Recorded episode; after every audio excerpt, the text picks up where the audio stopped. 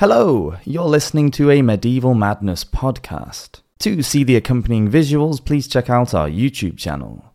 Cheers! It seems that students of the modern world and their reputation for drunken debauchery aren't too dissimilar to students of the medieval world. Let's travel back in time and learn about learning in the Middle Ages. Welcome to Medieval Madness.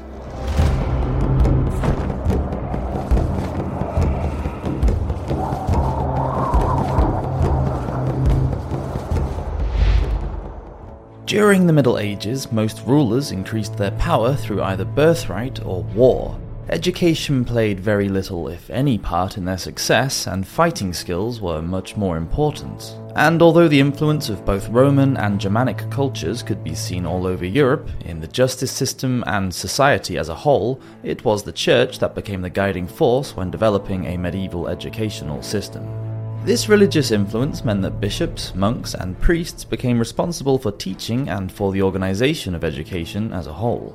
By 1330, just 5% of the European population were given any sort of formal education, because for most people it was not considered necessary. Only as kingdoms became larger and more complex was the need for administrational skills such as writing and arithmetic thought crucial. And even then, instruction was usually only available to the nobility if they desired it. Meanwhile, those of the lower classes could not afford the educational fees required to attend monasteries and cathedral schools and were usually put to work in childhood. By the time they had reached the age of about 12, they were already considered an adult. The system was deliberately designed to keep the serfs uneducated. In addition, and in order to keep the workers in their place, the lord of the manor had to keep his permission for any peasant child to be taught. Anyone caught being schooled without permission would be fined. Of course, the children of peasants would be taught the skills that they needed to survive through work from their own parents. Boys would be taken into the fields by their fathers to learn farming, and girls would help to cook, tend to the animals, cultivate the vegetable patch, or perhaps watch their mother spinning or weaving. Boys. Books were a rare commodity, and being highly expensive, the only way to become educated was through the passing on of knowledge from a teacher.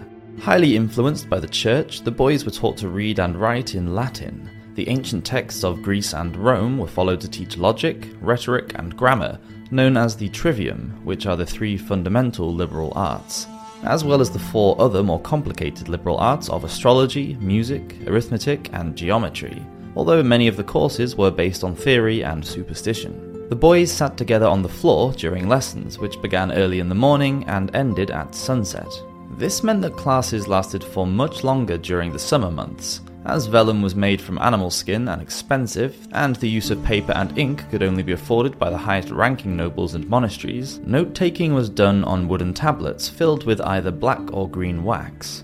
A stylus made from ivory or bone was used to scratch words into the surface. Paper would only be given to those students who had perfected their writing skills, and only then if they had the funds to pay for it. This resulted in huge quantities of information having to be memorized by heart. Corporal punishment was used not just for bad behaviour, but also for mistakes. This was usually in the form of birching, where a birch rod would be used to hit the bare buttocks of a child. It was thought that the mistake would never be made again, for fear of the punishment. Boys who were intended to become knights were fostered into another knight's home to learn their skills. In the 11th and 12th centuries, the code of chivalry was proposed by the church and was expected to be followed, so it was important that knights could read and write in order to understand and follow the rules, which included fearing God and the church, serving the liege lord, protecting the weak, showing no mercy to the infidel, and respecting the honour of women. Any knight who could not read or write was looked down upon. Girls. Only a small section of the female population would receive any formal education. In Europe, this generally took place in a nunnery. After basic instruction, many girls would decide to take vows themselves, join the religious order, and leave out a cloistered life. Others began their convent education around the age of 7 and were educated until they were ready for marriage, usually around the age of 14. A convent curriculum consisted of reading and writing, music, manners, and ethics, as well as practical skills such as spinning, weaving, and embroidery. In fact, it was embroidery that nuns spent most of their time doing. Sewing pictures of Bible stories and tales from Greek mythology meant that a good knowledge of literature and history was needed. Music was also important because the chants were sung for the glory of God. Because of the regularity of invasion and war during the period, many nuns taught surgery and medicine to other women. Some nunneries would teach the classical writings and the liberal arts like those taught to boys. Many well educated nuns became abbesses and were treated on an equal footing to their male counterparts. Sometimes, when they were just into their early teens, they would have control over large properties and write treatises on rhetoric and logic, and were generally quite powerful. Those girls lucky enough to be born into noble households usually had a personal nurse until the age of about seven, and were then taught academic work by chaplains. As men were often away fighting, girls were taught about household management and medicine in case the men returned ill or wounded. Girls also learned the social graces like singing, dancing, deportment, and the art of conversation. Equestrian skills and an understanding of chess, dice games, and falconry were prized, and young ladies were taught hospitality, etiquette, and to moderate their voices at all times. Even for the peasant classes, it was mostly in the home where the skills and information that girls needed was transmitted. Mothers and fathers were responsible for teaching religion and passing on any basic reading and writing skills that they had. Mothers also taught their daughters household skills and whatever medical knowledge they had acquired. Generally, married life and the raising of children were the main goals for a medieval girl. Women were under the protection of men, and whatever education they could complete was intended to help them become a better wife and mother. Monastic schools. Headed by the Vatican, monastic schools were part of a monastery and run by an order such as the Benedictine or the Franciscan monks. Education was nearly always meant to lead to a life of working in the religious community. Focus was given to studying and copying the works of Greek and Roman philosophers, polymaths, and physicians. Certain monastic schools even studied more contentious topics like botany and physics. Some of these schools would allow the teaching of boys from poor families, but they would have to serve in the cathedral in order to be considered for the opportunity. Grammar schools. By the 11th century, the merchants began to emerge as the new middle class, and some of these successful merchants came from the lower classes. As new towns sprang up, they attracted more specialist traders such as apothecaries, grocers, and cobblers. Guilds were set up, and wealthy merchants began to establish and fund local schools for the education of their own children. These schools became known as grammar schools. The teaching of Latin grammar was essential as it was the language used by many of the European merchants. Latin was a universal language across the continent, and anyone wanting to trade successfully in Europe needed to have a working knowledge of the language. The education of a merchant's son would ensure that his business could continue. During the late medieval period, subjects were expanded to include the teaching of English, as well as other European languages, geography, and the natural sciences. Most schools were small, with just one room. A single tutor would teach the older boys, who were then expected to teach the younger ones. At the age of 14 or 15, some students would go on to continue their education at university. Universities. By the end of the 11th century, universities had begun to appear.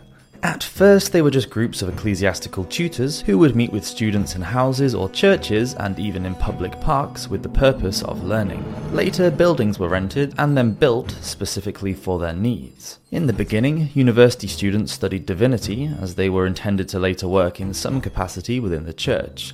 However, during the later Middle Ages, many wealthy merchants and nobles wished for their sons to study law or medicine. The first university was founded in 1088 in Bologna, northern Italy, but this was closely followed by Oxford in England, which was expanded after King Henry II banned English students from attending the University of Paris in 1167. There was hostility between the students and townsfolk from the beginning, which resulted in the outbreaks of violence and rioting. In 1354, a riot broke out when two Oxford scholars complained about the standard of wine in a tavern. The unrest lasted for three days. Several towns buildings and colleges were ransacked, and many townspeople and students were killed. A few universities in Europe specialized in specific subjects. One would best study medicine at Salerno in southern Italy, theology in Paris, or attend Bologna for law. By the 1500s, many of these universities had gained such an excellent reputation that both tutors and scholars were travelling from all over Europe to teach and study in them. Many of these medieval universities are still great centres of learning today. Because young men found themselves far away from home and unsupervised during their studies, they developed a reputation for drunkenness and shameless behaviour. They were often condemned for their use of prostitutes and for drinking and gambling. This is interesting when one considers that during the 1400s, one third of men who were later given a high position in the clergy, such as bishops, archbishops, and cardinals, attended university. A typical day started with study between 5 and 6 am, and students were expected to be fluent in Latin by this point so that they could speak and deliberate logically in the language. A Bachelor of Arts degree was awarded after three or four years of studying the liberal arts, and a Master's after a further three years. Then the student could go on to the higher fields of law, medicine, or theology, which was considered the most prestigious degree during the Middle Ages. This could take up to an additional 6 to 12 years for a Master's or doctorate. As Europe emerged from the Middle Ages and into the Renaissance, it had reached high levels of attainment in its universities and great developments in art, literature, and science. And it seemed that the medieval period created the basis for the educational system that we still use today. Thank you for watching this episode of Medieval Madness. I do hope that you've enjoyed and learned a thing or two, and please do subscribe if you'd like to see more videos, as we do release them every week. Cheers.